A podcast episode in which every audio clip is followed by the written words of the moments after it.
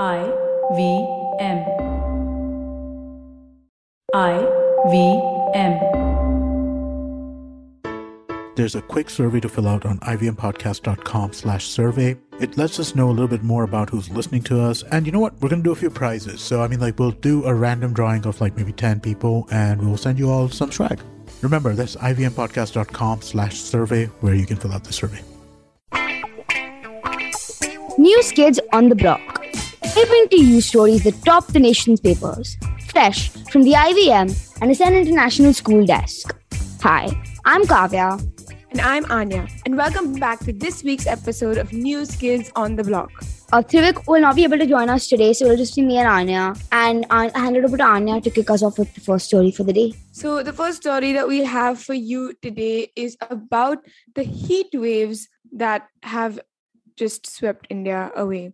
So currently, India is undergoing a heat wave, which explains why it's just so hot and you're so tired all the time. And this heat wave has broken records and it is bringing dangerously high temperatures across both India and Pakistan of over 40 degrees Celsius and it's expected to get even worse according to earthsky.org the heat wave began in march uh, towards the end of march and even though like you know often it'll get really hot and humid before the monsoon so it's not uncommon this particular one has just been really bad the average temperature in march has been 33 degrees celsius which is the warmest March recorded since they started making records of this in 1902, Kavya. So, and of course, in part, this is all due to global warming and climate change and all of these other things. But um, just make sure you are staying hydrated and staying indoors and just keeping your cool. That was pretty interesting how this kind of all comes back to a cycle because when it's hot because of climate change, we start putting on the AC, and then when the AC is on, it releases more global uh, greenhouse gases, resulting in more global warming. So I think it's pretty interesting how it's just a cycle that is now inescapable. Yeah, for sure. The next story for you basically, you might have read about some debates that have been going on over Azan in Maharashtra and Karnataka. And essentially, to sum it up, by the Free Press Journal, according to the Noise Pollution Regulation and Control Rules of 2000, restrictions on the use of loudspeakers or public address systems include not using one except after obtaining written permission from the authority and not using loudspeaker slash public address system at night between 10 p.m. and 6 a.m. except in closed premises for communication within auditoria, conference rooms, community halls, and banquet halls. So essentially, what all of this jargon really boils down to is that between 10 p.m. and 6 a.m., you're not allowed to like hold a boombox outside your window and like blast music really loudly. Now, of course, this is like a regulation, and this has been a problem like during Ganesh Chaturthi when they when the processions are going for Visarjan or something like that. You know, the noise will stop after 10 p.m. and sometimes it won't even. There'll be some mm-hmm. years like you know for a fact that on the fifth day and the tenth day there will probably be noise. So like try to sleep before the noise starts or something like that and so this has been a debate for a while and you'll even notice in like say an ipl match now after 10 p.m even though the match goes on till 11 after 10 p.m they stop like the mic and the music and the loudspeaker and stuff. So but the problem is now is that currently uh, azan is basically the call to prayer. So a lot of mosques have loudspeakers where a call to prayer is sort of read out or announced. And there are five times in a day that they pray starting from about the earliest one's about five in the morning and the latest one can go up to about nine in the night. Um, and sometimes later even. And so this has become like a problem because the karnataka high court banned the use of loudspeakers in religious places last year. And now there are currently several right-wing hindu groups who have been launching campaigns against playing azan.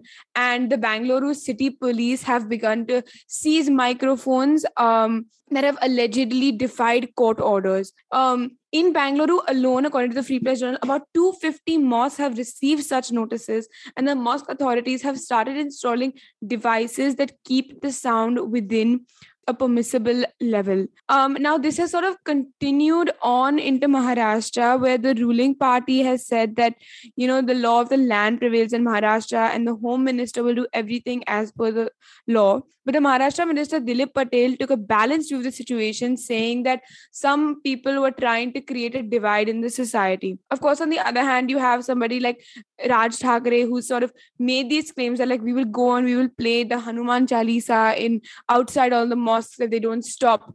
And it's just the whole thing is this like polarization of how religion is used to express um, parts of a certain community.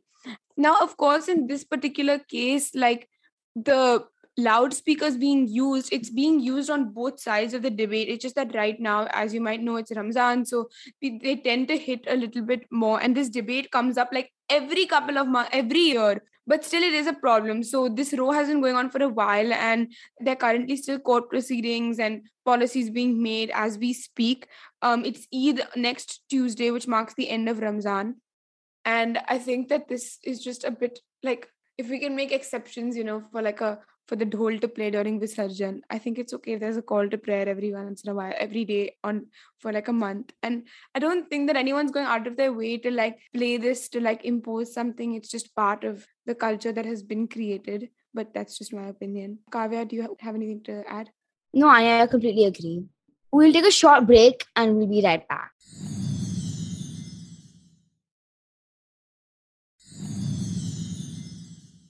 Welcome back. You're listening to New Kids on the Block, and I will take us into the next story of the day, which is about one of the biggest deals in the um, technology world related to Elon Musk taking control of Twitter. He is paying close to $44 billion to acquire this social media network, which is a lot of money. And he announced his takeover bid on April 14th, saying it was his best and final offer.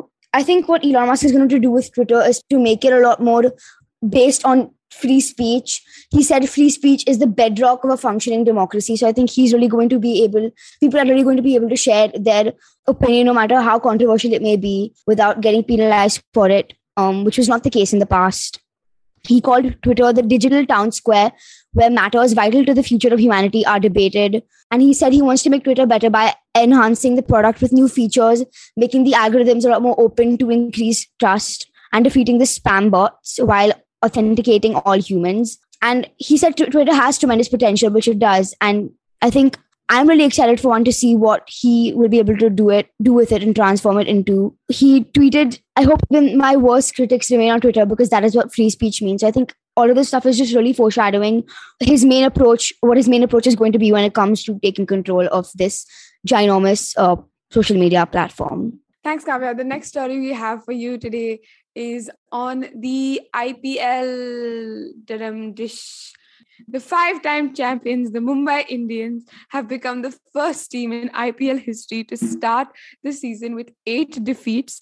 And effectively, they have now been kicked out of the tournament. That doesn't mean they're not going to play. It just means that they don't really have, mathematically, they don't have any hope of making it to the playoffs which is quite sad. But oh, how the heroes have fallen. I personally am not a Mumbai fan, so I'm quite gleeful about this. But I have a lot of Mumbai Indian fans who have told me to be nice, so I will just give you the facts.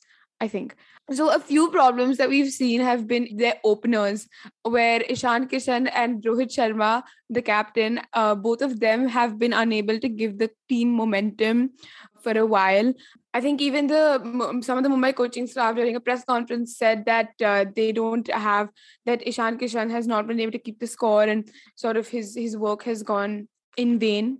Um, the second problem that I think a lot of people have seen is Mumbai didn't really have a lot of bowlers going on last year. They had Bumrah and Boult, who kind of took them by storm, but uh, Trent Boult, the New Zealander, has moved to my personal favorite, the Rajasthan Royals. And Bumrah is just on his own. They were supposed to have Jofra Archer come in, but Jofra Archer hasn't come in yet because he's still injured. So I think they just haven't found the right match or the right playing 11 in these eight games. And they still have a few games left. But I do feel for them because, I mean, I think it's not even been two years technically since they like won their last tournament because that was in in like October, right? Because uh, of COVID. So it's quite shocking. But that being said, like I've really enjoyed some of the cricket that the IPL has had this year. Almost every game has been like all the matches have just been down to the wire. They've been very exciting. And even if, you know, they haven't been like a last ball high scoring match, we've also had some great games like when RCB registered the lowest total of the season against the Sunrisers Hyderabad recently. The Gujarat Titans have been putting up some brilliant finishes, especially with uh, Rahul Tewatia and uh, Rashid Khan. I think on the whole, it's just this tournament is just it's gotten bigger, it's gotten more exciting, of course. But I think at the end of the day, it is still IPL, and the remaining of the matches of the group stage will be played in Bombay, and then they'll move to Gujarat and Karnataka. Last I read for the playoffs and finals. And I think in terms of what you said about Mumbai Indians, I'm not their biggest fan, so I can't say I'm disappointed by what is happening. Um, but I do, do think that with the major auction happening this year, it was kind of like a um, it will take a bit of time for them to adjust to the new team, the new like relationship between all the players and how they will help each other. So I think the season kind of was their way of getting back on track and I think they are capable of any great thing. So we shall see soon. Yeah, and I think even for them, technically speaking, they do have like a bit of a home advantage because the games are being played at like Wankhede. Um, at, so even like at least one or two of their matches will be played there. Yes, we will take a quick break and we'll be right back on News Kids on the Block.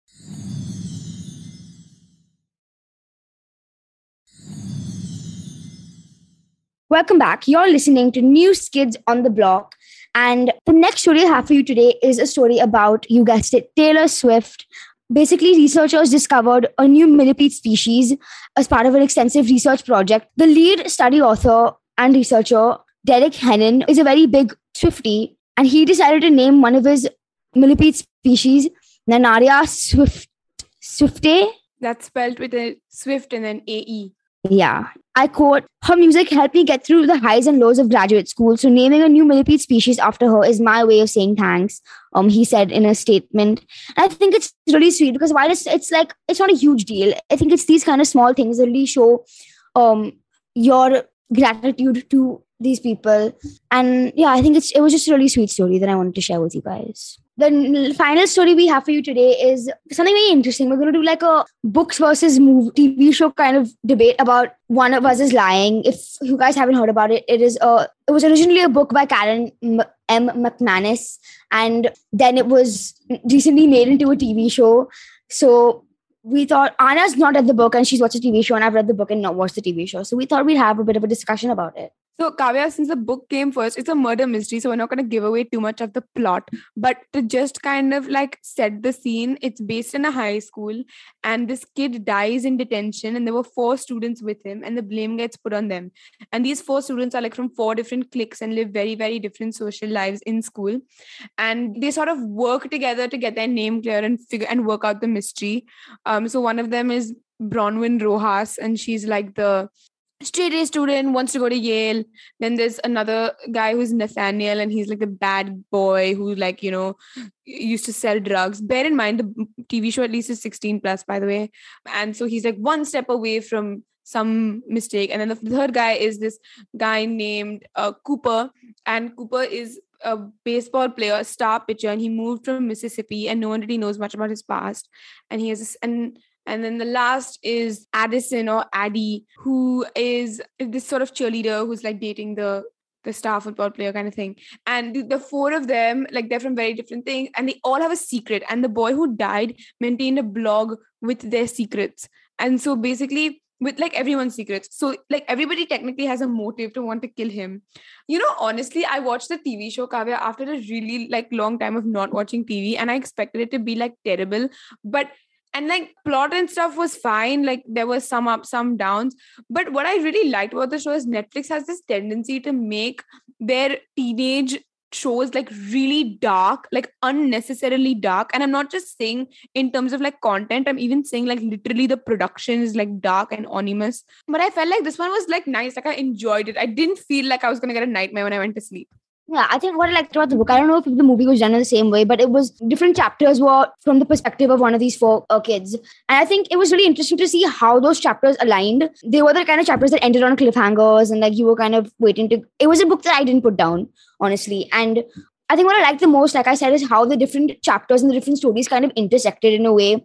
And they all in some way connected to each other, which made it more interesting because left these it made you want to find out what was going on.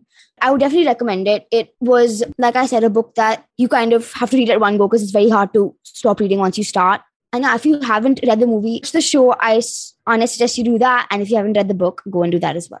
That's all we have for you today. We hope you enjoyed this episode. Don't forget to tune in to us every Friday for our fresh take on the news from across the globe. If you like this episode, don't forget to check out other episodes on the IVM network. You can follow us on Instagram, Twitter, Facebook, and anywhere else. And we'll see you next week. But till then, do share this episode with your folks. Stay safe and don't forget to do your homework.